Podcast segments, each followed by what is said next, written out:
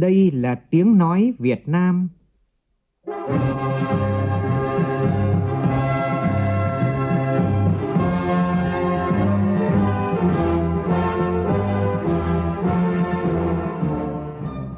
là tiếng nói Việt Nam, phát thanh từ Hà Nội, thủ đô nước Cộng hòa xã hội chủ nghĩa Việt Nam.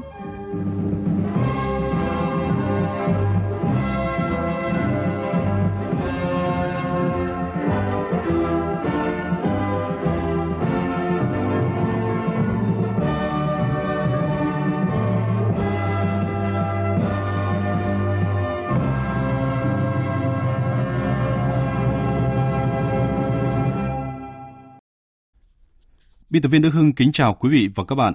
Mời quý vị và các bạn nghe chương trình Thời sự trưa của Đài Tiếng Nói Việt Nam với những thông tin đáng chú ý sau.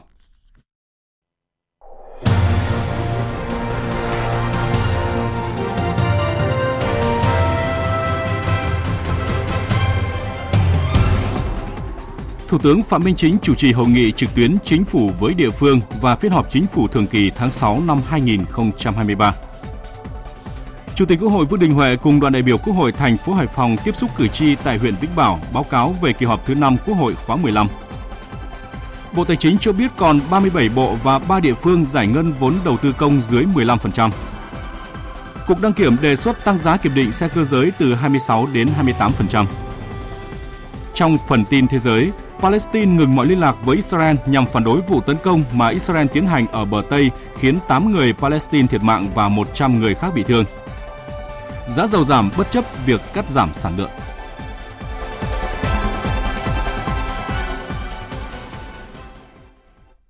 Bây giờ là nội dung chi tiết.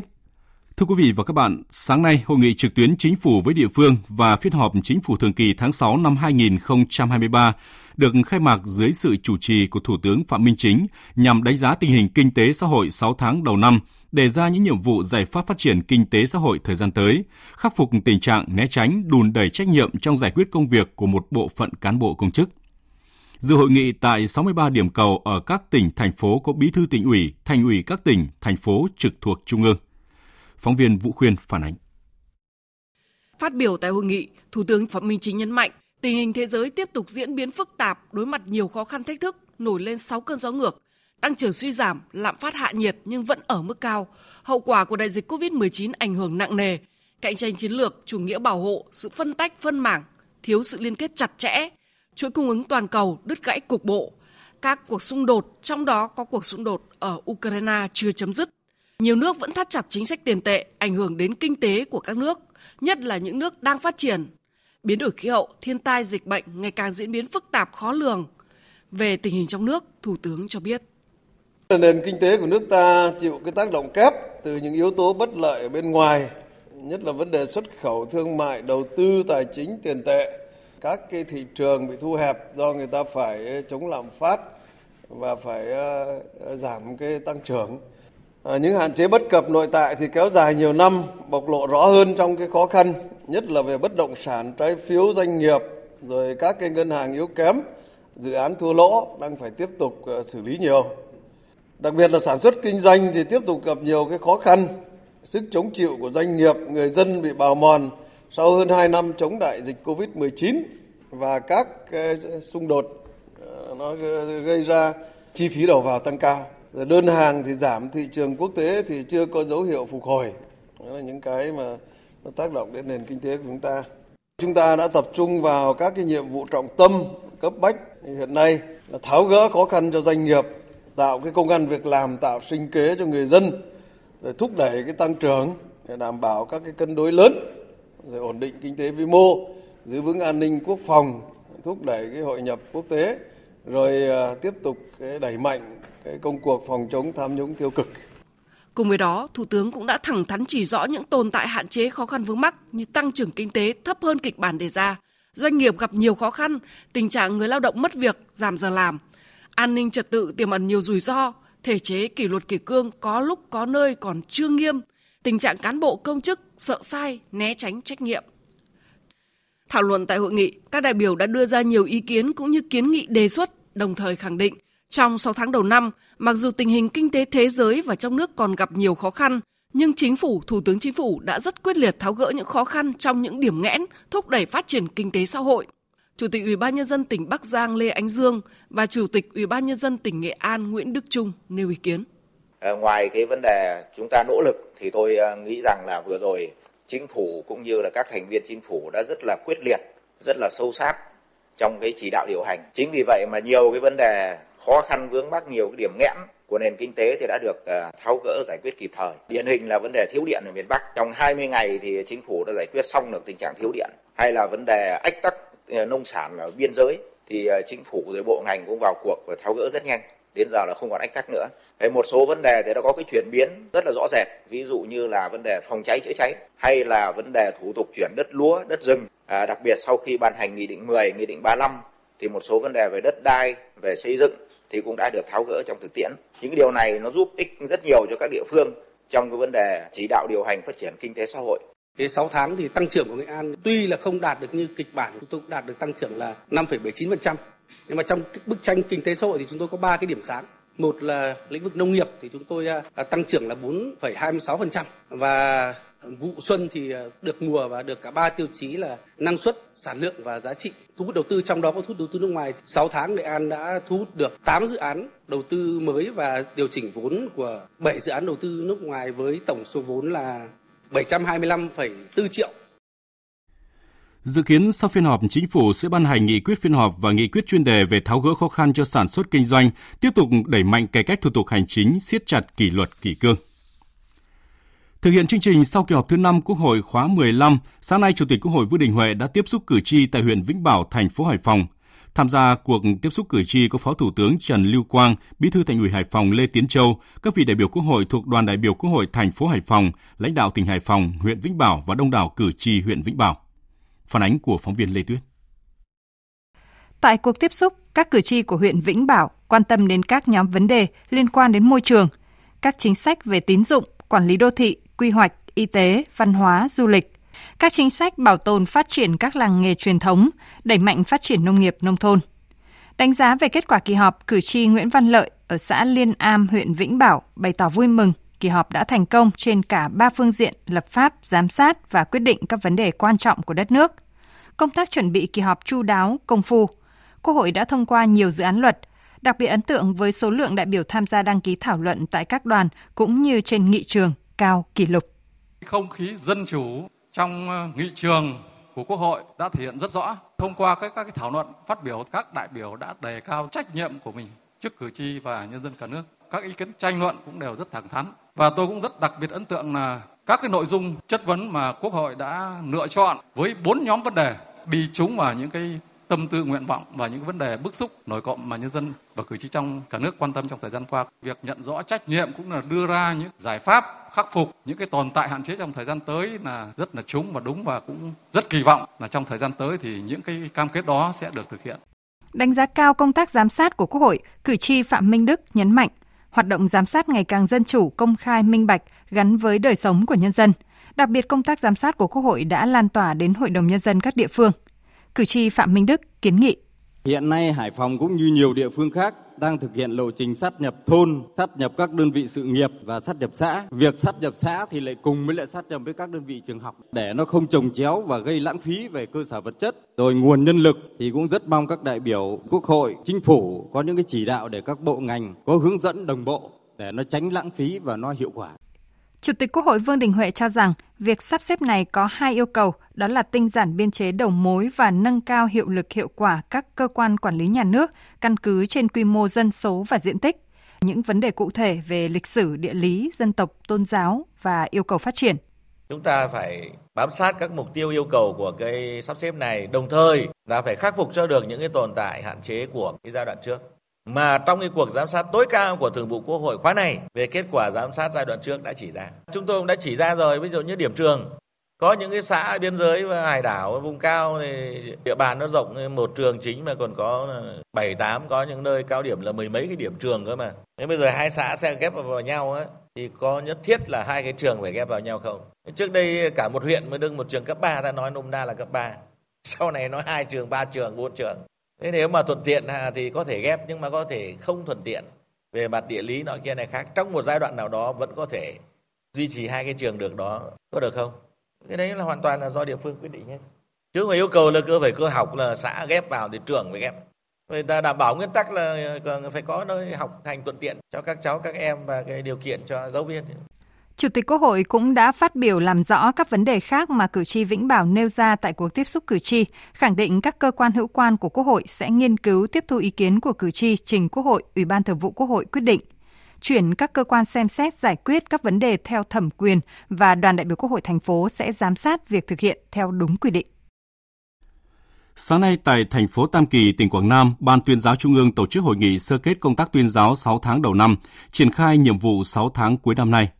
Phát biểu tại hội nghị, Bí thư Trung Đảng, trưởng Ban tuyên giáo Trung ương Nguyễn Trọng Nghĩa nhấn mạnh, 6 tháng đầu năm nay, Ban tuyên giáo các cấp đã chủ động đổi mới sáng tạo trong công tác tham mưu Bộ Chính trị, Ban Bí thư, cấp ủy các cấp tổ chức triển khai các nhiệm vụ trọng tâm trong công tác xây dựng Đảng, kết hợp hài hòa giữa xây và chống, kiên trì đấu tranh phòng chống tham nhũng tiêu cực, góp phần xây dựng Đảng trong sạch vững mạnh. Phản ánh của phóng viên Đình Thiệu tại miền Trung. 6 tháng đầu năm nay, ngành tuyên giáo xác định rõ những vấn đề trọng tâm, trọng điểm có tầm ảnh hưởng lớn đối với công tác tuyên giáo để xây dựng 26 đề án sơ kết, tổng kết các nghị quyết, chỉ thị, kết luận và quy định của Trung ương và các đề án tham mưu Bộ Chính trị, Ban Bí thư như ban hành các quy định mới. Trong đó, có 5 đề án được Bộ Chính trị, Ban Bí thư thông qua và ban hành văn bản mới kịp thời giải quyết những vấn đề cấp thiết trong thực tiễn, tăng cường trách nhiệm của các tổ chức đảng, đảng viên và nâng cao hiệu quả của công tác tuyên giáo. Trên cơ sở đó đã ban hành một số nghị quyết quy định đáng chú ý như Nghị quyết số 36 ngày 30 tháng 1 năm 2023 của Bộ Chính trị về phát triển và ứng dụng công nghệ sinh học phục vụ phát triển bền vững đất nước trong tình hình mới. Quy định số 101 ngày 28 tháng 2 năm 2023 của Ban Bí thư về trách nhiệm quyền hạn và việc bổ nhiệm miễn nhiệm khen thưởng kỷ luật lãnh đạo cơ quan báo chí. Kết luận số 57 ngày 15 tháng 6 năm 2023 của Bộ Chính trị về tiếp tục nâng cao chất lượng hiệu quả công tác thông tin đối ngoại trong tình hình mới. Tại hội nghị, nhà báo Phạm Minh Hùng, Phó Tổng Giám đốc Đài tiếng nói Việt Nam trình bày tham luận Đài tiếng nói Việt Nam xây dựng môi trường văn hóa trong cơ quan báo chí. Phó Tổng Giám đốc Đài tiếng nói Việt Nam Phạm Minh Hùng cho rằng, việc xây dựng cơ quan báo chí văn hóa và người làm báo văn hóa là trách nhiệm, đồng thời cũng là vấn đề tự thân của mỗi cơ quan báo chí và người làm báo. Ông Phạm Minh Hùng nhấn mạnh, Đài tiếng nói Việt Nam luôn xác định việc xây dựng cơ quan báo chí văn hóa đi vào chiều sâu, hiệu quả có ý nghĩa quyết định đến sự thành công trong hoạt động của cơ quan báo chí, góp phần xây dựng các loại hình báo chí chuyên nghiệp, văn minh hiện đại. Chúng tôi đã xây dựng được một cái quy chế gọi là sản xuất nội dung báo chí trên Đài Tiếng Nói Việt Nam, chi phối toàn bộ cái quá trình xây dựng đề tài, xác lập quy trình sản xuất, biên tập, dịch, đăng tải, phát sóng trên các cái loại hình truyền thông của đài và đặc biệt là cái quy định về đạo đức nghề nghiệp của người làm báo, cụ thể hóa, chi tiết hóa. Phát biểu tại hội nghị, Bí thư Trung ương Đảng, trưởng Ban tuyên giáo Trung ương Nguyễn Trọng Nghĩa nhấn mạnh một số nhiệm vụ trọng tâm của ngành tuyên giáo 6 tháng cuối năm 2023. Theo đó, tiếp tục triển khai thực hiện hiệu quả đảm bảo chất lượng các đề án sơ kết tổng kết trình Bộ Chính trị Ban Bí thư, tiếp tục đẩy mạnh công tác tuyên truyền, tạo ra sự lan tỏa lớn, sự đồng thuận, thống nhất trong toàn đảng, toàn dân, toàn quân, tiếp tục phấn đấu hoàn thành thắng lợi mục tiêu nhiệm vụ đã đề ra cho cả nhiệm kỳ khóa 13. Trưởng Ban tuyên giáo Trung ương Nguyễn Trọng Nghĩa đề nghị hệ thống tuyên giáo các cấp tập trung tuyên truyền có hiệu quả, góp phần ngăn chặn đẩy lùi sự suy thoái về tư tưởng đạo đức lối sống, những biểu hiện từ diễn biến, từ chuyển hóa trong nội bộ. Vừa là một cái trái tim thì rất nóng nhưng mà cái đầu thì phải hết sức bình tĩnh chứ. Càng chủ động, càng kịp thời thì chúng ta giải quyết các cái tình huống nó càng sớm. Thông qua truyền thông báo chí, quyết tâm chính trị cao thật là lớn vấn đề này đoàn kết tự cường rồi ý chí sức mạnh con người Việt Nam nếu tuyên giáo không đi đầu trong cái khát vọng này thì thì ai Thời sự VOV nhanh tin cậy hấp dẫn Chương trình thời sự trưa tiếp tục với các tin đáng chú ý khác. Xuất khẩu gạo nước ta 6 tháng đầu năm ước tăng 22,2% về lượng, 34,7% về giá trị so với cùng kỳ năm ngoái. Nhằm đẩy mạnh hoạt động sản xuất xuất khẩu gạo trong thời gian tới, tận dụng thời cơ, cơ hội thị trường, góp phần thúc đẩy tăng trưởng kinh tế những tháng cuối năm nay. Thủ tướng Phạm Minh Chính vừa ký ban hành công điện về việc tăng cường thực hiện các nhiệm vụ giải pháp thúc đẩy sản xuất xuất khẩu gạo.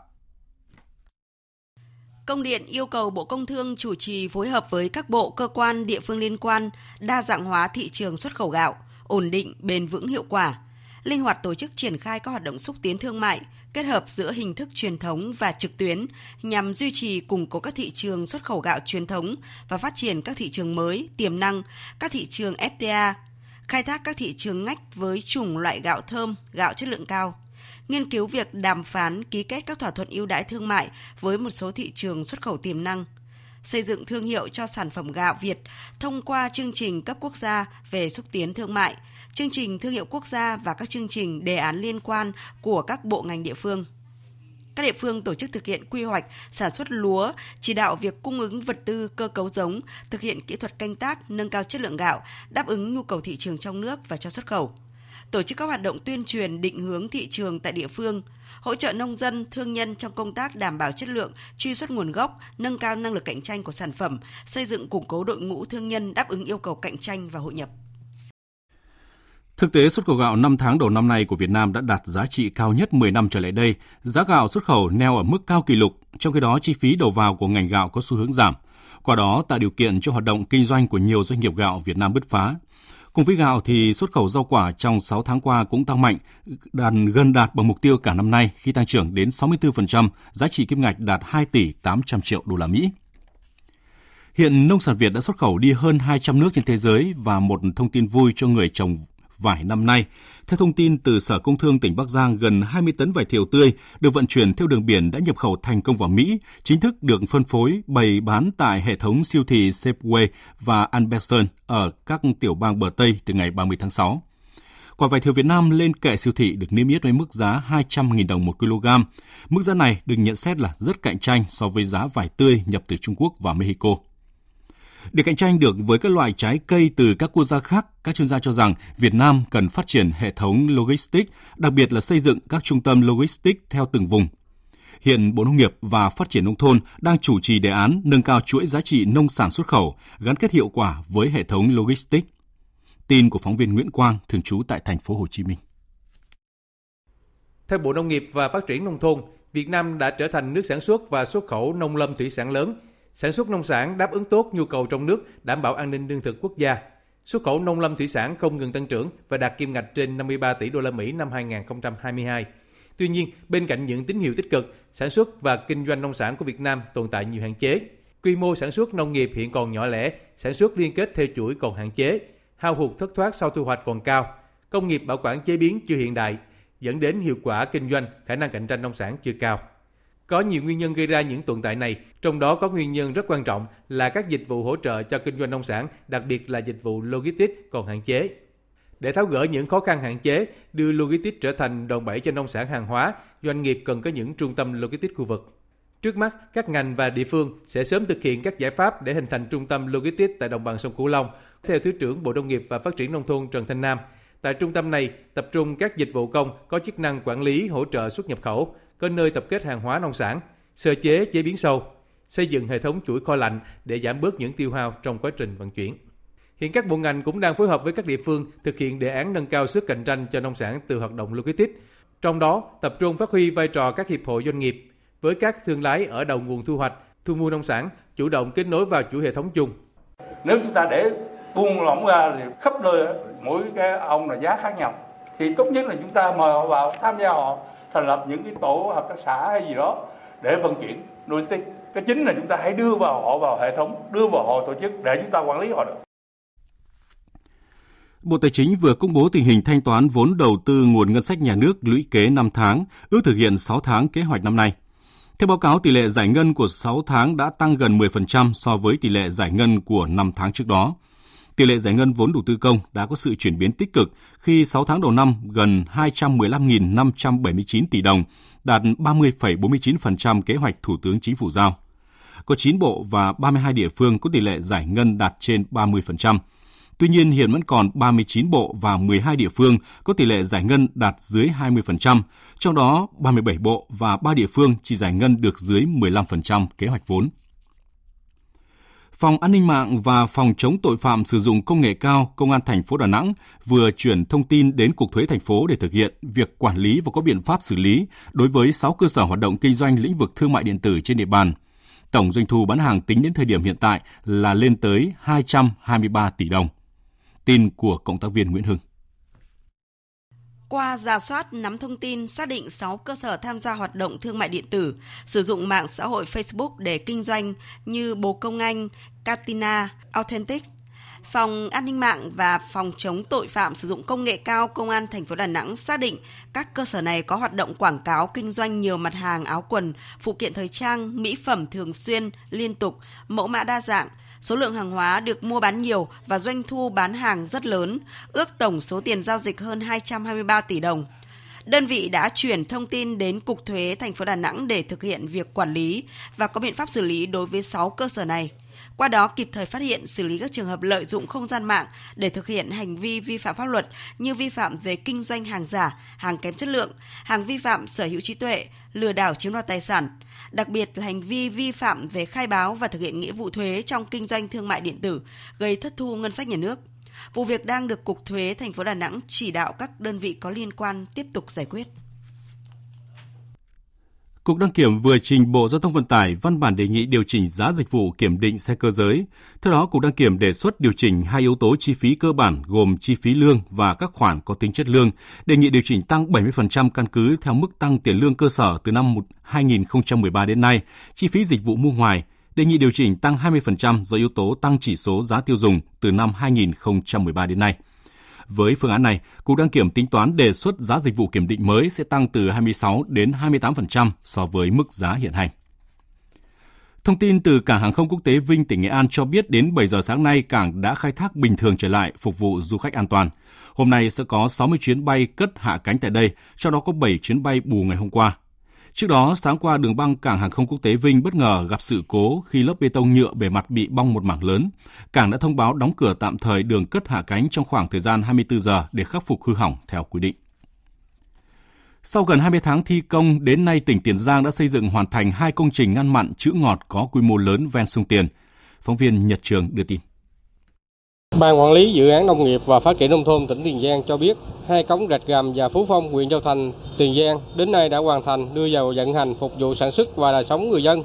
Cống Rạch Gầm xây dựng ngay đầu sông Rạch Gầm thuộc xã Kim Sơn, huyện Châu Thành, có chức năng ngăn mặn từ sông Tiền không để xâm nhập vào và trữ ngọt bên trong. Đây là hai trong sáu công trình thủy lợi ven sông Tiền có tổng mức đầu tư hơn 846 tỷ đồng từ nguồn ngân sách trung ương và địa phương, trong đó chi phí xây dựng trên 578 tỷ đồng.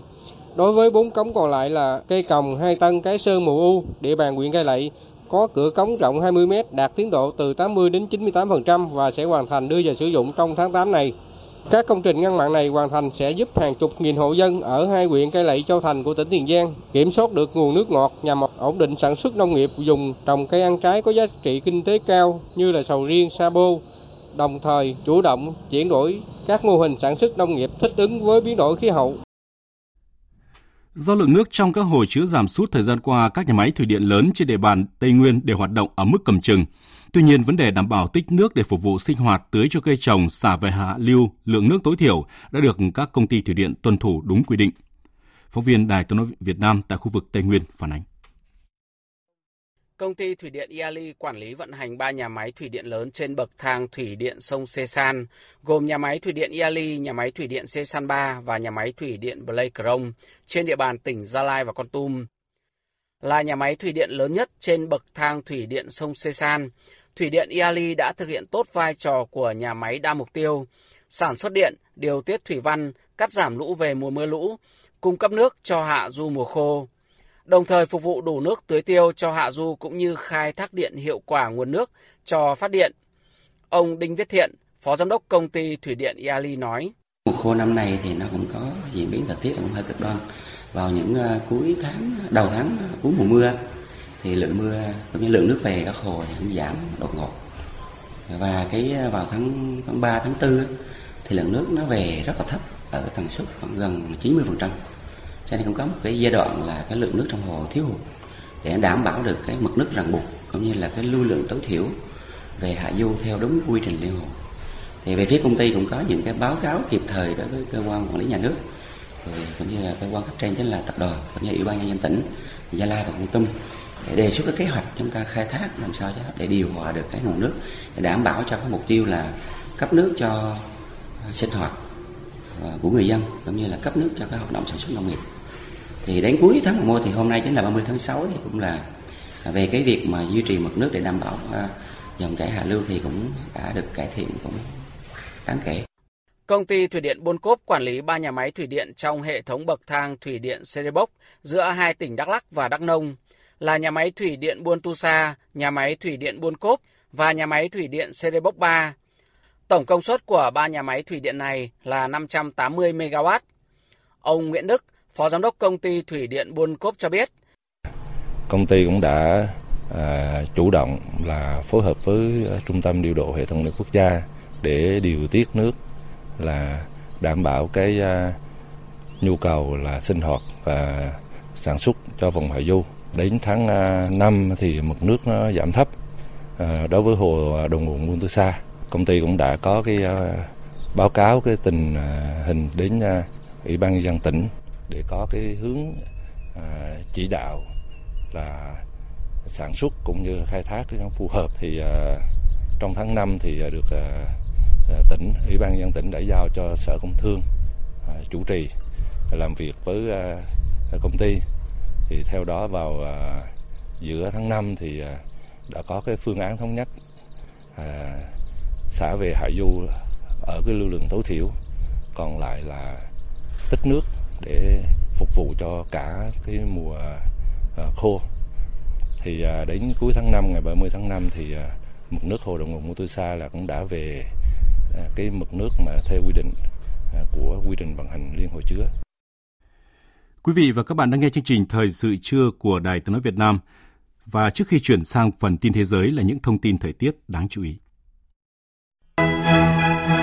Trung tâm Dự báo Khí tượng Thủy văn Quốc gia cho biết, ngày hôm qua, ở khu vực Nam Sơn La, Hòa Bình và vùng đồng bằng Bắc Bộ đã có nắng nóng, có nơi nắng nóng gai gắt. Còn ở khu vực vùng núi Bắc Bộ có mưa rào và rông, cục bộ có mưa to đến rất to. Dự báo ngày hôm nay, vùng đồng bằng Bắc Bộ tiếp tục có nắng nóng với nhiệt độ cao nhất phổ biến trong khoảng 35 đến 36 độ, có nơi trên 36 độ. Khu vực từ Thanh Hóa đến Phú Yên có nắng nóng và nắng nóng gai gắt với nhiệt độ cao nhất phổ biến trong khoảng 35 đến 38 độ, có nơi trên 38 độ. Nắng nóng ở khu vực từ Thanh Hóa đến Phú Yên có khả năng kéo dài trong nhiều ngày tới. Từ khoảng ngày 6 tháng 7, nắng nóng có khả năng gia tăng trở lại ở khu vực Bắc Bộ. Từ chiều nay đến ngày mai ở Bắc Bộ có mưa rào và rông, cục bộ có mưa vừa, mưa to. Riêng khu vực vùng núi Bắc Bộ có mưa vừa, mưa to, có nơi mưa rất to và rông. Mưa rông kèm theo mưa lớn, cục bộ ở khu vực vùng núi Bắc Bộ còn kéo dài đến hết ngày 6 tháng 7. Thời gian mưa tập trung vào tối và đêm.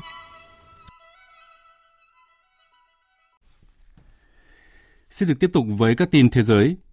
Đảng Tiến Bước và Đảng Vì nước Thái hôm qua đã nhất trí về phương án nhân sự để các hạ nghị sĩ tiến hành bầu chủ tịch và hai phó chủ tịch hạ viện trong phiên họp hôm nay.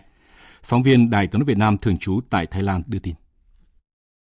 Phát biểu tại buổi họp báo vào tối mùng 3 tháng 7, Chủ tịch Đảng Tiến Bước Pita Limjaroenrat cho biết hai đảng đã nhất trí đề cử Chủ tịch Đảng Prachachat Wanor để các hạ nghị sĩ bầu làm Chủ tịch Hạ viện. Trong khi đó, Đảng Tiến Bước sẽ đề cử nhân sự nắm giữ ghế Phó Chủ tịch Hạ viện thứ nhất. Đảng Viên nước Thái đề cử nhân sự nắm giữ ghế Phó Chủ tịch Hạ viện thứ hai.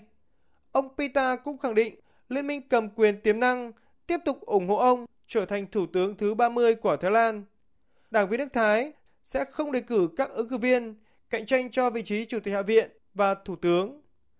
Việc Đảng Tiến Bước và Viên nước Thái thống nhất đề cử Chủ tịch Đảng Pachachat Đảng giành được 9 ghế tại Hạ viện, được truyền thông địa bàn đánh giá là động thái tương đối bất ngờ nhằm cân bằng quan điểm, lợi ích của các bên. Qua đó, đảm bảo đạt đồng thuận trong liên minh cầm quyền tiềm năng ngay trước thềm phiên họp bầu chọn ban lãnh đạo Hạ viện mới. Theo quy định của luật pháp Thái Lan, việc bầu chọn ban lãnh đạo Hạ viện sẽ được tiến hành theo hình thức bỏ phiếu kín. Nếu tất cả 312 hạ nghị sĩ của Liên minh cầm quyền tiềm năng bỏ phiếu đồng thuận, các đề cử cho vị trí chủ tịch và hai phó chủ tịch Hạ viện sẽ chính thức được Hạ viện thông qua. Theo đó, chính trị gia kỳ cựu Wano sẽ trở thành chủ tịch Hạ viện khóa mới. Ông Wano sinh năm 1944 tại tỉnh Gia La, miền Nam Thái Lan. Ông từng nắm giữ cương vị chủ tịch Hạ viện giai đoạn 1996-2000. Căng thẳng giữa Israel và Palestine lại tiếp diễn sau khi quân đội Israel mở cuộc tấn công quân sự quy mô lớn nhằm vào thành phố Jenin, phía bắc khu bờ Tây, khiến 8 người Palestine thiệt mạng và 100 người khác bị thương. Ngay sau vụ tấn công gây thương vong, chính quyền Palestine đã hủy bỏ tất cả các cuộc tiếp xúc với Israel, đồng thời kêu gọi sự hỗ trợ của cộng đồng quốc tế. Dư luận đã nhanh chóng có phản ứng về diễn biến mới tại khu vực Trung Đông. Biên tập viên Hồng Nhung thông tin. Ngay sau vụ tấn công, người phát ngôn Tổng thống Palestine Nabil Abu Rudeine nhấn mạnh Chúng tôi đã đình chỉ tất cả các cuộc gặp, các cuộc gọi với phía Israel. Chúng tôi cũng đình chỉ điều phối an ninh với Israel trước việc Israel không tuân thủ nhận thức chung về Saman Sheikh, lãnh đạo Palestine tuyên bố. Nhưng nhận thức chung này đã không còn giá trị và không còn tồn tại nữa. Tổng thống Palestine Mahmoud Abbas cũng kêu gọi các nhà lãnh đạo quốc tế lên án hành động quân sự của Israel và bảo vệ người dân Palestine. Trước diễn biến bạo lực nghiêm trọng tại khu bờ Tây, cộng đồng quốc tế đã bày tỏ quan ngại. Dẫn lời điều phối viên về tình hình Trung Đông của Liên Hợp Quốc Toe Nesland, tại cuộc họp báo, người phát ngôn Liên Hợp Quốc Farhan Haq cảnh báo bạo lực gia tăng tại khu bờ Tây là vô cùng nguy hiểm. Điều phối viên Trung Đông Tô Wennesland đã cảnh báo rằng tình hình hiện nay tại khu vực bờ Tây là vô cùng nguy hiểm sau nhiều tháng bạo lực gia tăng. Ông cũng nhấn mạnh, chiến dịch của Israel diễn ra sau nhiều tháng căng thẳng giữa Israel và Palestine leo thang một lần nữa, nhắc nhở chúng ta về tình hình cực kỳ nghiêm trọng và khó dự đoán tại khu bờ Tây. Tất cả các bên phải đảm bảo sự an toàn cho người dân. Bày tỏ phản đối việc Israel liên tục tiến hành không kích và khiến dân thường thiệt mạng, Bộ Ngoại giao Ai Cập cảnh báo hệ lụy nghiêm trọng của những hành động bạo lực gây leo thang căng thẳng, khiến người Israel và Palestine thêm chia rẽ, đồng thời làm suy yếu các nỗ lực của Ai Cập, khu vực và quốc tế nhằm kiềm chế căng thẳng ở các vùng lãnh thổ chiếm đóng. Ai Cập kêu gọi quốc tế can thiệp để chấm dứt các hành vi bạo lực tại khu vực này và bảo vệ dân thường. Bộ Ngoại giao Iran cùng ngày cũng lên án các hoạt động quân sự ở bờ Tây là hành động không vì lợi ích hòa bình và kêu gọi bảo vệ dân thường. Các phương tiện truyền thông Mỹ đưa tin có 4 người thiệt mạng và 4 người bị thương trong vụ xả súng vào đêm qua tại bang Philadelphia. Hiện cảnh sát đã bắt giữ được một nghi phạm. Người phát ngôn của Sở Cảnh sát Philadelphia xác nhận có nhiều nạn nhân bị bắn nhưng không cung cấp thêm thông tin chi tiết. Các phương tiện truyền thông đưa tin cảnh sát đã bắt giữ một nghi phạm nam mặc áo chống đạn và thu giữ một khẩu súng trường cùng một súng ngắn trong con hẻm gần hiện trường. Các nguồn tin đều cho biết trong số các nạn nhân trúng đạn có hai người là trẻ vị thành niên. Vụ việc xảy ra chỉ một ngày sau khi hai người thiệt mạng và 28 người bị thương, đa số là trẻ em, trong vụ xả súng tại một bữa tiệc ngoài trời ở Baltimore, bang Maryland. Hội đồng Bảo an Liên Hợp Quốc dự kiến trong tháng này sẽ tổ chức cuộc họp đầu tiên về những mối nguy cơ tiềm ẩn của công nghệ trí tuệ thông minh nhân tạo AI đối với hòa bình và an ninh quốc tế. Được xem là một đột phá của cuộc cách mạng công nghiệp 4.0, công nghệ trí tuệ thông minh nhân tạo mang lại nhiều tiềm năng to lớn, song cũng đặt ra những thách thức. Biên tập viên Thu Hoài tổng hợp thông tin. Cuộc họp dự kiến diễn ra vào ngày 18 tháng 7 dưới sự chủ trì của Anh. Theo đại sứ Anh tại Liên Hợp Quốc Barbara Woodward, đây sẽ là trọng tâm nhiệm kỳ Chủ tịch Hội đồng Bảo an Liên Hợp Quốc của nước này trong tháng 7. Anh muốn khuyến khích một cách tiếp cận đa phương để quản lý cả những cơ hội to lớn mà trí tuệ thông minh nhân tạo AI mang lại cho nhân loại, cũng như những rủi ro của nó. For the very first time, Lần đầu tiên chúng tôi sẽ đưa trí tuệ nhân tạo vào các cuộc họp của Hội đồng Bảo an Liên Hợp Quốc. Nhiều người trong số các bạn biết rằng khi nhân loại đứng trước ngưỡng cửa của bước nhảy vọt về công nghệ và chúng tôi muốn khuyến khích một cách tiếp cận đa phương để quản lý cả những cơ hội to lớn và rủi ro mà trí tuệ nhân tạo mang lại cho tất cả chúng ta, bao gồm cả những tác động của nó đối với hòa bình và an ninh quốc tế. Công nghệ AI đang phát triển nhanh chóng khi được sử dụng vào các công cụ chatbot, tạo hình ảnh, nhân bản giọng nói, làm dấy lên mối lo ngại toàn cầu về khả năng tạo ra những hình ảnh giả và những thông tin sai lệch. Phát biểu tại phiên điều trần của Thượng viện Mỹ hồi tháng 5 vừa qua, Giám đốc điều hành OpenAI Sam Altman, nhà phát triển ChatGPT cho rằng sự can thiệp của chính phủ sẽ rất quan trọng để giảm thiểu rủi ro của các hệ thống AI ngày càng mạnh mẽ. Ông đồng thời đề xuất thành lập một cơ quan của Mỹ hoặc toàn cầu chịu trách nhiệm cấp phép cho các hệ thống AI nhằm đảm bảo việc tuân thủ các tiêu chuẩn an toàn. Tổng thư ký Liên Hợp Quốc Antonio Guterres ủng hộ các ý tưởng đề xuất thành lập một cơ quan quốc tế giám sát trí tuệ nhân tạo AI, tương tự cơ quan năng lượng nguyên tử quốc tế. Công nghệ mới đang phát triển với tốc độ chóng mặt và các mối đe dọa đi kèm với nó cũng vậy. Những hồi chuông cảnh báo về trí tuệ nhân tạo đang được gióng lên và chúng ta cần phải nghiêm túc xem xét những cảnh báo đó. Tôi ủng hộ ý tưởng thành lập một cơ quan quốc tế giám sát trí tuệ nhân tạo và tôi tin rằng một số tiến bộ quan trọng đã đạt được.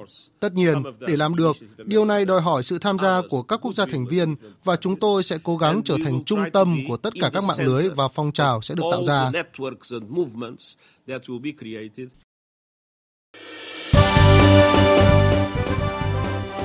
Thời sự tiếng nói Việt Nam. Thông tin nhanh. Bình luận sâu. Tương tác đa chiều.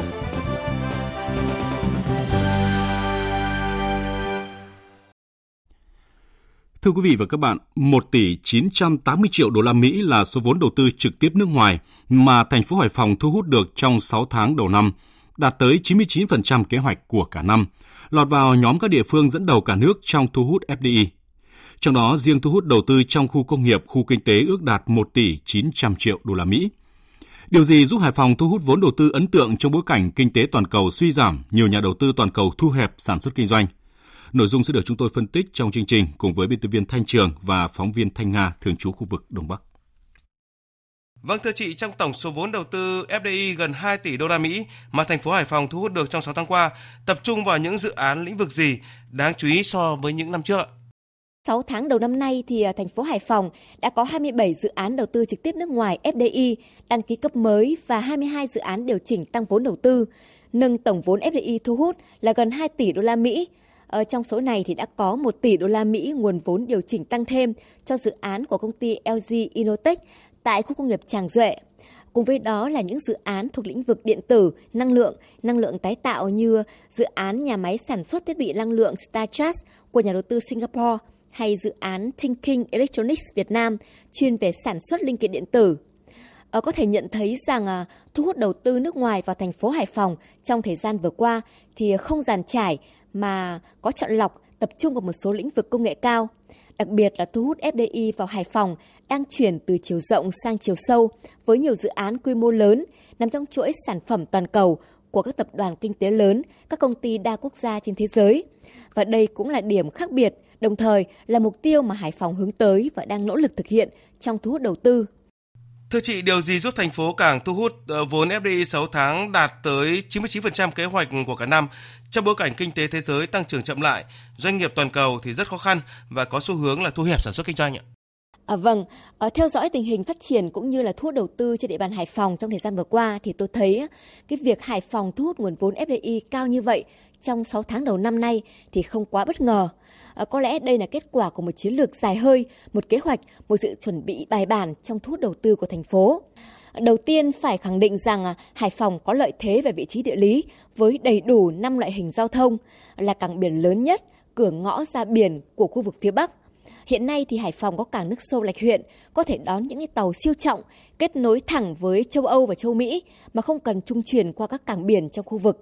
Thành phố thì cũng đang tập trung phát triển kết cấu hạ tầng, đặc biệt là các công trình hạ tầng giao thông mang tính liên kết vùng. Ở Hải Phòng cũng không ngừng cải thiện môi trường đầu tư kinh doanh để đón đầu dòng vốn đầu tư. Ở cụ thể là liên tiếp trong 2 năm vừa qua thì Hải Phòng đứng trong top 3 cả nước về chỉ số năng lực cạnh tranh cấp tỉnh PCI. Và năm 2022 vừa qua thì Hải Phòng cũng đứng vị trí thứ hai về chỉ số cải cách hành chính PA Index. À, việc hoàn thành cấp giấy chứng nhận điều chỉnh tăng vốn đầu tư cho công ty LG Inotech Việt Nam chỉ 3 ngày sau khi nhận được đề xuất của chủ đầu tư cũng là một minh chứng cho việc này. Vậy thì trong công tác xúc tiến đầu tư Hải Phòng có lối đi riêng nào ờ, sáng tạo và góp phần thành công trong thu hút FDI thưa chị? Để quý vị và các bạn có cái nhìn rõ hơn về công tác xúc tiến đầu tư tại Hải Phòng thì à, chúng ta cùng nhìn lại ví dụ cụ thể này. Ở giữa tháng 6 vừa qua thì à, đoàn công tác thành phố Hải Phòng do Bí thư Thành ủy Lê Tiến Châu làm trưởng đoàn đã làm việc xúc tiến đầu tư với các doanh nghiệp tại Hàn Quốc và Nhật Bản. Ở trong chuyến công tác này thì à, đại diện lãnh đạo thành phố Hải Phòng đã trao giấy chứng nhận đăng ký đầu tư cho các dự án cấp mới và điều chỉnh tăng vốn của các nhà đầu tư Hàn Quốc với tổng vốn đầu tư là 230 triệu đô la Mỹ. Đặc biệt là thành phố Hải Phòng và các nhà đầu tư doanh nghiệp Hàn Quốc cũng đã ký kết các cái biên bản thỏa thuận hợp tác với số vốn đầu tư cam kết lên đến 1,5 tỷ đô la Mỹ. Ở trong đó có biên bản ghi nhớ với tập đoàn LG Inotech Hàn Quốc về việc điều chỉnh tăng vốn thêm 1 tỷ đô la Mỹ mà chúng ta vừa nói ở trên ạ. Trước đó thì năm 2022, thành phố Hải Phòng cũng tổ chức thành công các cái chương trình xúc tiến đầu tư tại Hàn Quốc, Đài Loan, Trung Quốc.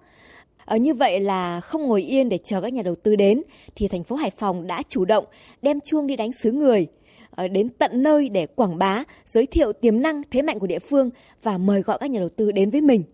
Ờ, trong 6 tháng đầu năm nay thì ờ, Ban Quản lý Khu Kinh tế Hải Phòng đã tiếp xúc và làm việc với gần 500 nhà đầu tư doanh nghiệp à, bằng nhiều hình thức linh hoạt, cả trực tiếp và trực tuyến, nhằm cung cấp tối đa các thông tin về môi trường đầu tư, chính sách ưu đãi đầu tư cho các doanh nghiệp tại thành phố. Cùng với đổi mới xúc tiến đầu tư thì việc thúc đẩy cải cách môi trường đầu tư kinh doanh và xây dựng hệ thống hạ tầng đồng bộ, dọn ổ đón đại bàng được thành phố Hải Phòng chú trọng ra sao thời gian vừa qua thưa chị Thanh Nga? À, vâng, à, thưa quý vị thính giả, Hải Phòng thì hiện có 14 khu công nghiệp đang hoạt động với tỷ lệ lấp đầy đạt trên 60%. À, cùng với việc đổi mới trong xúc tiến đầu tư thì Hải Phòng đang tiếp tục cải thiện mạnh mẽ môi trường đầu tư kinh doanh gắn với đẩy mạnh chuyển đổi số và hệ thống hạ tầng cũng được xây dựng à, đồng bộ. Ở hiện thì Hải Phòng đang triển khai xây dựng tuyến đường bộ ven biển đoạn qua thành phố Hải Phòng và ngoài các cái bến số 1, số 2 tại cảng cửa ngõ quốc tế Lạch Huyện đang hoạt động thì à, Hải Phòng đang xây dựng thêm 4 bến cảng nước sâu khác tại đây, dự kiến sẽ hoàn thành vào năm 2025 và đánh dấu một cái nấc mới của cảng biển Hải Phòng trên bản đồ hàng hải thế giới. Đặc biệt là để sẵn sàng đón các nhà đầu tư đến với thành phố, từ nay đến năm 2025 thì Hải Phòng sẽ xây dựng và hoàn thiện thêm 15 khu công nghiệp với diện tích là trên 6.200 ha. Trong đó thì có hai khu công nghiệp đã được Thủ tướng Chính phủ phê duyệt quyết định chủ trương đầu tư là khu công nghiệp khu phi thuế quan Xuân Cầu và khu công nghiệp Tiên Thanh và các khu công nghiệp còn lại thì đang nộp hồ sơ đề nghị chấp thuận chủ trương đầu tư và thực hiện các cái bước đầu tư theo quy định ạ. Cảm ơn phóng viên Thanh Nga. Thưa quý vị, qua phân tích của phóng viên cho thấy những kết quả đạt được của thành phố Cảng trong thu hút FDI 6 tháng qua không phải đến một cách ngẫu nhiên. Nó là cả một quá trình chính quyền thành phố thực hiện bền bỉ các giải pháp đồng bộ mang tính chiến lược trong việc chủ động xúc tiến đầu tư, đổi mới và tăng nội lực của nền kinh tế, biến các thách thức, thời cơ thành cơ hội cụ thể. Tiếp tục chương trình, thời sự trưa nay là trang tin đầu tư tài chính và bản tin thể thao. Trang tin đầu tư tài chính. Thưa quý vị và các bạn, giá vàng trong nước sáng nay giảm nhẹ. Giá vàng SJC được niêm yết mua vào ở mức 66 triệu 450 000 đồng một lượng và bán ra 67 triệu 50 000 đồng một lượng, giảm 50 000 đồng một lượng so với chiều qua. Trong khi đó, giá vàng dòng thăng long của công ty Bảo Tín Minh Châu niêm yết mua vào mức 55 triệu 370 000 đồng một lượng và bán ra 56 triệu 220 000 đồng một lượng. Trên thị trường ngoại tệ, Ngân hàng Nhà nước công bố tỷ giá trung tâm của đồng Việt Nam với đô la Mỹ áp dụng cho ngày hôm nay là 23.805 đồng đổi 1 đô la Mỹ. Bộ Tài chính vừa ban hành thông tư số 44 năm 2023 quy định mức thu một số khoản phí lệ phí nhằm hỗ trợ người dân và doanh nghiệp. Cụ thể, tiếp tục giảm mức thu từ 10 cho đến 50% so với mức thu hiện hành đối với 36 khoản phí và lệ phí.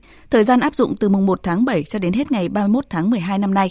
Theo Bộ Tài chính, dự kiến chính sách này sẽ làm giảm thu ngân sách khoảng 700 tỷ đồng. Văn phòng Chính phủ vừa có thông báo kết luận của Phó Thủ tướng Lê Minh Khái liên quan đến vốn điều lệ của công ty trách nhiệm hạn một thành viên đường sắt đô thị số 1 Thành phố Hồ Chí Minh. Theo đó, Phó Thủ tướng nhấn mạnh việc bảo đảm nguồn lực để duy trì hoạt động, tiếp nhận chuyển giao kỹ thuật và công nghệ, đáp ứng tiến độ vận hành khai thác thương mại tuyến đường sắt đô thị số 1 Bến Thành Suối Tiên của công ty trách nhiệm hạn một thành viên đường sắt đô thị số 1 là cần thiết, cấp bách. Bộ Tài chính, Bộ Kế hoạch và Đầu tư tiếp tục ra soát, hoàn thiện các quy định pháp luật liên quan đến việc bổ sung vốn điều lệ cho doanh nghiệp và thành lập doanh nghiệp, bảo đảm đáp ứng yêu cầu thực tiễn thuận lợi, thống nhất trong thực hiện. Trên thị trường chứng khoán, phiên giao dịch sáng nay nhìn chung tích cực hơn khi thanh khoản có dấu hiệu được cải thiện đáng kể. Tuy vậy, bảng điện tử lại phân hóa mạnh cũng như các mã cổ phiếu blue chip chia đôi ngả khiến cho VN Index tiếp tục cầm chừng, rung lắc nhẹ quanh tham chiếu. Kết thúc phiên giao dịch sáng nay, VN Index đạt 1.128,11 điểm, HNX Index đạt 227 điểm. Đầu tư tài chính biến cơ hội thành hiện thực. Đầu tư tài chính biến cơ hội thành hiện thực. Thưa quý vị và các bạn, Bộ Tài chính vừa có báo cáo Thủ tướng Chính phủ về tình hình thanh toán vốn đầu tư nguồn ngân sách nhà nước lũy kế 5 tháng, ước thực hiện 6 tháng kế hoạch năm 2023. Theo báo cáo, tỷ lệ giải ngân của 6 tháng đã tăng gần 10% so với tỷ lệ giải ngân của 5 tháng trước đó. Với tiến độ giải ngân đầu tư công hiện nay, mục tiêu đạt tỷ lệ 95% cho cả năm nay là hoàn toàn khả thi. Phóng viên Đài Tiếng Nói Việt Nam thông tin. Theo báo cáo của Bộ Tài chính, Tỷ lệ giải ngân đầu tư công hết tháng 6 năm nay ước đạt trên 30%, tức là tương đương 216.000 tỷ đồng. Trong bối cảnh tổng kế hoạch vốn đầu tư công của cả năm nay, con số giải ngân này đã cao gấp đôi mức bình quân giai đoạn 2016-2020, hiện đang là một trong những động lực quan trọng để thúc đẩy tăng trưởng kinh tế những tháng cuối năm. Điểm nổi bật và khác biệt so với mọi năm là con số kế hoạch cần giải ngân năm nay rất lớn, cao hơn tới 33% so với 2022 và gấp đôi mức bình quân của cả giai đoạn 2016-2020. Đây là lượng vốn mồi có quy mô lớn tới 810.000 tỷ đồng. Nếu như được đẩy ra nền kinh tế sẽ tác động rất lớn tới sự phục hồi và phát triển của các doanh nghiệp, của cả nền kinh tế. Ông Dương Bá Đức, vụ trưởng vụ đầu tư Bộ Tài chính cho biết, vụ đầu tư Bộ Tài chính là đơn vị chịu trách nhiệm tham mưu quản lý nhà nước về tài chính đầu tư công. Riêng cơ quan này đã có 3 văn bản ngay từ đầu năm gửi tới các bộ ngành địa phương để yêu cầu phân bổ kế hoạch vốn. Ví dụ như phải ưu tiên cho các dự án đã hoàn thành mà còn thiếu vốn. Thì đây nó tránh tình trạng là nợ động xây dựng cơ bản. Đó là điều cấm trong luật đầu tư công. Thứ hai nữa là phải thường xuyên tổ chức kiểm tra hoặc là họp giao ban với các chủ đầu tư, cơ quan, chuyên môn đánh giá từng tháng để thực hiện điều chuyển kế hoạch vốn. Những cái nào mà có thể vướng mắc quá thì chúng ta phải có tiền lượng để chuyển vốn cho các cái dự án có thể khởi công được. Tháng đầu tiên của kế hoạch thì trong đó có 4 địa phương mà thuộc nhóm giải ngân thấp thì chúng tôi cũng đã tham mưu cho bộ bằng nhiều cái hình thức. Bộ trưởng cũng đã trực tiếp kiểm tra thực tế kết quả kiểm tra đến bây giờ trong 4 địa phương thì có 3 địa phương đã vượt lên trên mức bình quân của cả nước. Còn ông Nguyễn Xuân Thành, giảng viên cao cấp trường Chính sách công và Quản lý Đại học Fulbright Việt Nam nhận định, năm nay số lượng các dự án đầu tư công hoàn thành tốt công tác chuẩn bị nhiều hơn đáng kể, đã tạo thuận lợi cho việc giải ngân. Các cơ chế mang tính đặc thù cũng đã phát huy hiệu quả.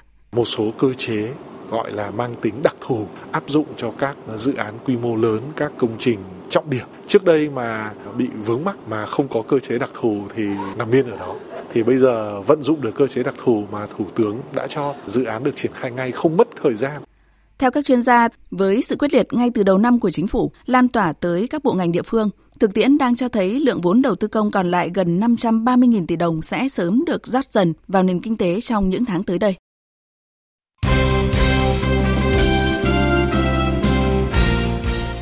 Thưa quý vị và các bạn, hôm qua đội tuyển bóng đá nữ Việt Nam hoàn thành buổi tập cuối cùng tại Trung tâm Đào tạo bóng đá trẻ Việt Nam. Hôm nay toàn đội nghỉ và vào ngày mai sẽ bay sang New Zealand chuẩn bị cho vòng chung kết World Cup nữ 2023. Đội tuyển nữ Việt Nam nằm trong bảng E với đương kim vô địch Mỹ, Á quân Hà Lan và đội tuyển nữ Bồ Đào Nha. Huấn luyện viên Mai Đức Trung khẳng định ông và các học trò không bị áp lực khi đối đầu với những đối thủ lớn tại đấu trường World Cup. Chúng ta ở cái bảng rất là khó. Mỹ thì là vô địch FIFA, Hà Lan thì đứng thứ nhì và vừa rồi có một cái trận đấu mới nhất đội tuyển Anh và đội tuyển Bồ Đào Nha đá với nhau hòa. Tất cả những cái đối tượng rất là lớn đối với chúng ta. Nhưng mà không phải chúng ta áp lực, tinh thần chúng ta rất thoải mái. Như vừa rồi chúng tôi đá với Đức. Rõ ràng chúng ta ở cái trình độ thấp hơn, nhưng tinh thần thoải mái thì chúng ta sẽ đá tốt hơn. Tại bảng đấu này, Mỹ và Hà Lan được đánh giá là quá tầm với thầy trò huấn luyện viên Mai Đức Chung, trong khi đó Bồ Đào Nha vẫn là một ẩn số.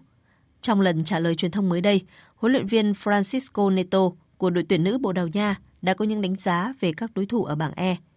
Ông Francisco Neto nhận xét. Tôi đánh giá Mỹ và Hà Lan là những ứng cử viên nặng ký cho tấm vé đi tiếp ở bảng đấu này. Họ chơi kiểm soát bóng và áp đảo đối thủ, trong khi đó đội tuyển nữ Việt Nam chơi thiên về phản công và chuyển tiếp rất tốt. Dù thế nào, Bồ Đào Nha cũng cần có niềm tin vào chính mình. Nếu như cứ phụ thuộc vào góc nhìn về đội khác thì chúng tôi sẽ rất khó khăn. Bồ Đào Nha cần có bản sắc riêng và tập trung vào những gì chúng tôi có thể làm. Theo lịch thi đấu, tuyển nữ Việt Nam sẽ có trận gia quân gặp tuyển Mỹ lúc 13 giờ New Zealand, tức 8 giờ sáng giờ Việt Nam, ngày 22 tháng 7. Chiều nay, vòng 9 giải Phút sân vô địch quốc gia khởi tranh với hai cặp đấu. Lúc 17 giờ, Savinet Khánh Hòa tiếp Thái Sơn Bắc tại nhà thi đấu trường cao đẳng sư phạm Trung ương Nha Trang. Còn vào lúc 17 giờ, Thái Sơn Nam tiếp đương kim vô địch Sahako tại nhà thi đấu Thái Sơn Nam quận 8 thành phố Hồ Chí Minh. Hiện Thái Sơn Nam dẫn đầu bảng xếp hạng với 18 điểm. Xếp hai vị trí tiếp theo lần lượt là Savinet Khánh Hòa 15 điểm, Thái Sơn Bắc 14 điểm. Ngày mai, giải bóng bàn vô địch quốc gia 2023 chính thức khởi tranh tại nhà thi đấu Đa Năng tỉnh Quảng Ninh. Trong thời gian qua, đội bóng bàn Hà Nội đã có sự chuẩn bị khá kỹ lưỡng và đang quyết tâm giành thành tích cao ở giải đấu này. Tại giải năm nay, đội bóng bàn Hà Nội sẽ phải cạnh tranh với nhiều đối thủ mạnh như Hà Nội T và T, Thành phố Hồ Chí Minh, Hải Dương, Quân đội, Công an Nhân dân. Mục tiêu mà đội Hà Nội hướng tới là những tấm huy chương ở tất cả các nội dung thi đấu. Huấn luyện viên Vũ Văn Trung chia sẻ. Hà Nội thì cũng là một cái đội có bề dày thành tích rất tốt ở bóng bàn Việt Nam thì chúng tôi luôn luôn hướng đến vị trí cao nhất. Chúng tôi hướng đến vô địch đồng đội nam, vô địch đơn nam, vô địch đôi nam, vô địch đơn nữ và kể cả đồng đội nữ. Bất cứ một nội dung nào đối với chúng tôi đều là các nội dung chung kết. Chuẩn bị cho ASEAN lần thứ 19, đội tuyển Jiu-Jitsu Việt Nam sẽ tham dự giải vô địch thế giới tổ chức tại thủ đô Ulaanbaatar, Mông Cổ từ ngày 15 đến 21 tháng 7. Có 3 võ sĩ nữ của Việt Nam là Phùng Thị Huệ, Lê Thị Thương và Hoàng Thị Nhật Quế sẽ tham dự giải. Huấn luyện viên Bùi Đình Tiến cho biết. Ba vận động viên này thì chúng tôi sẽ cố gắng đi sâu vào nội dung đánh ASEAN là chủ lực. ASEAN cũng là nội dung chuyên về ghi. Chính vì thế mà chúng tôi tập trung vào cái nội dung ghi nhiều hơn trong cái giải vô địch thế giới này. Trong số 3 nữ võ sĩ của Việt Nam dự giải vô địch thế giới 2023, Phùng Thị Huệ từng giành hai huy chương vàng tại giải vô địch châu Á tổ chức hồi tháng 2 năm nay ở thủ đô Bangkok, Thái Lan.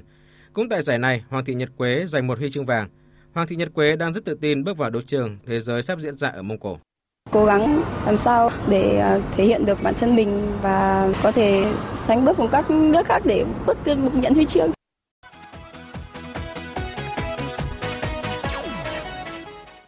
Sáng sáng nay, tiền vệ người Anh Mason Mount đã hoàn thành thủ tục cuối cùng để trở thành người của câu lạc bộ Manchester United. Sau khi vượt qua cuộc kiểm tra y tế, Mason Mount sẽ ký hợp đồng có thời hạn đến hè năm 2028. Man United chi tổng cộng 60 triệu bảng để sở hữu ngôi sao đến từ Chelsea. Chuyên gia bóng đá người Anh Peter Stevenson thông tin. United had accepted 60 million pounds. Man United đã chấp nhận chi ra 60 triệu bảng để có được Mason Mount. Với bản hợp đồng này, huấn luyện viên Erik ten Hag phần nào có thể yên tâm với hàng tiền vệ. Hiện Man United sở hữu nhiều tiền vệ có khả năng chơi như tiền đạo. Sắp tới Man United cũng sẽ bán đi nhiều cầu thủ. Chưa biết chuyện gì sẽ xảy ra ở đội bóng này trong một vài tuần tới. Điều mà người hâm mộ Man United đang tập trung bàn tán lúc này là việc Mason Mount tới Manchester United và họ kỳ vọng đây sẽ là bản hợp đồng đúng đắn. Hôm qua, giải quần vợt Wimbledon khởi tranh tại thủ đô London, Vương quốc Anh. Ở nội dung đơn nam, đương kim vô địch hạt giống số 2 của giải Novak Djokovic có được chiến thắng ở vòng 1 với các điểm số 6-3, 6-3 và 7-6 trước đối thủ người Argentina là Pedro Cachin. Tại nội dung đơn nữ, hạt giống số 1 Iga Swiatek thắng dễ tay vợt người Trung Quốc Lin Du sau hai xác đấu với các điểm số 6-1 và 6-3. Dự báo thời tiết Phía Tây Bắc Bộ nhiều mây, có mưa vừa, mưa to, có nơi mưa rất to và rải rác có rông. Riêng Nam Sơn La và Hòa Bình có mây, chiều nắng nóng, chiều tối và đêm có mưa rào và rông rải rác, cục bộ có mưa vừa, mưa to, gió nhẹ. Trong mưa rông có khả năng xảy ra lốc, xét và gió giật mạnh, nhiệt độ từ 24 đến 33 độ. Riêng Nam Sơn La và Hòa Bình có nơi trên 37 độ. Phía Đông Bắc Bộ, Khu vực vùng núi và Trung Du nhiều mây, có mưa vừa, mưa to, có nơi mưa rất to và rải rác có rông. Khu vực đồng bằng có mây, chiều nắng nóng, chiều tối và đêm có mưa rào và rải rác có rông. Cục bộ có mưa vừa, mưa to, gió đông nam đến nam cấp 2, cấp 3. Trong mưa rông có khả năng xảy ra lốc, xét và gió giật mạnh. Nhiệt độ từ 26 đến 34 độ, có nơi trên 34 độ. Khu vực từ Thanh Hóa đến Thừa Thiên Huế có mây, chiều nắng nóng và nắng nóng gai gắt, chiều tối và đêm có mưa rào và rông vài nơi, gió Tây Nam cấp 2, cấp 3. Trong mưa rông có khả năng xảy ra lốc, xét và gió giật mạnh, nhiệt độ từ 27 đến 38 độ, có nơi trên 38 độ. Khu vực từ Đà Nẵng đến Bình Thuận có mây, chiều nắng. Riêng phía Bắc có nắng nóng, có nơi nắng nóng gai gắt. Chiều tối và đêm có mưa rào và rông vài nơi, gió Tây Nam cấp 2, cấp 3.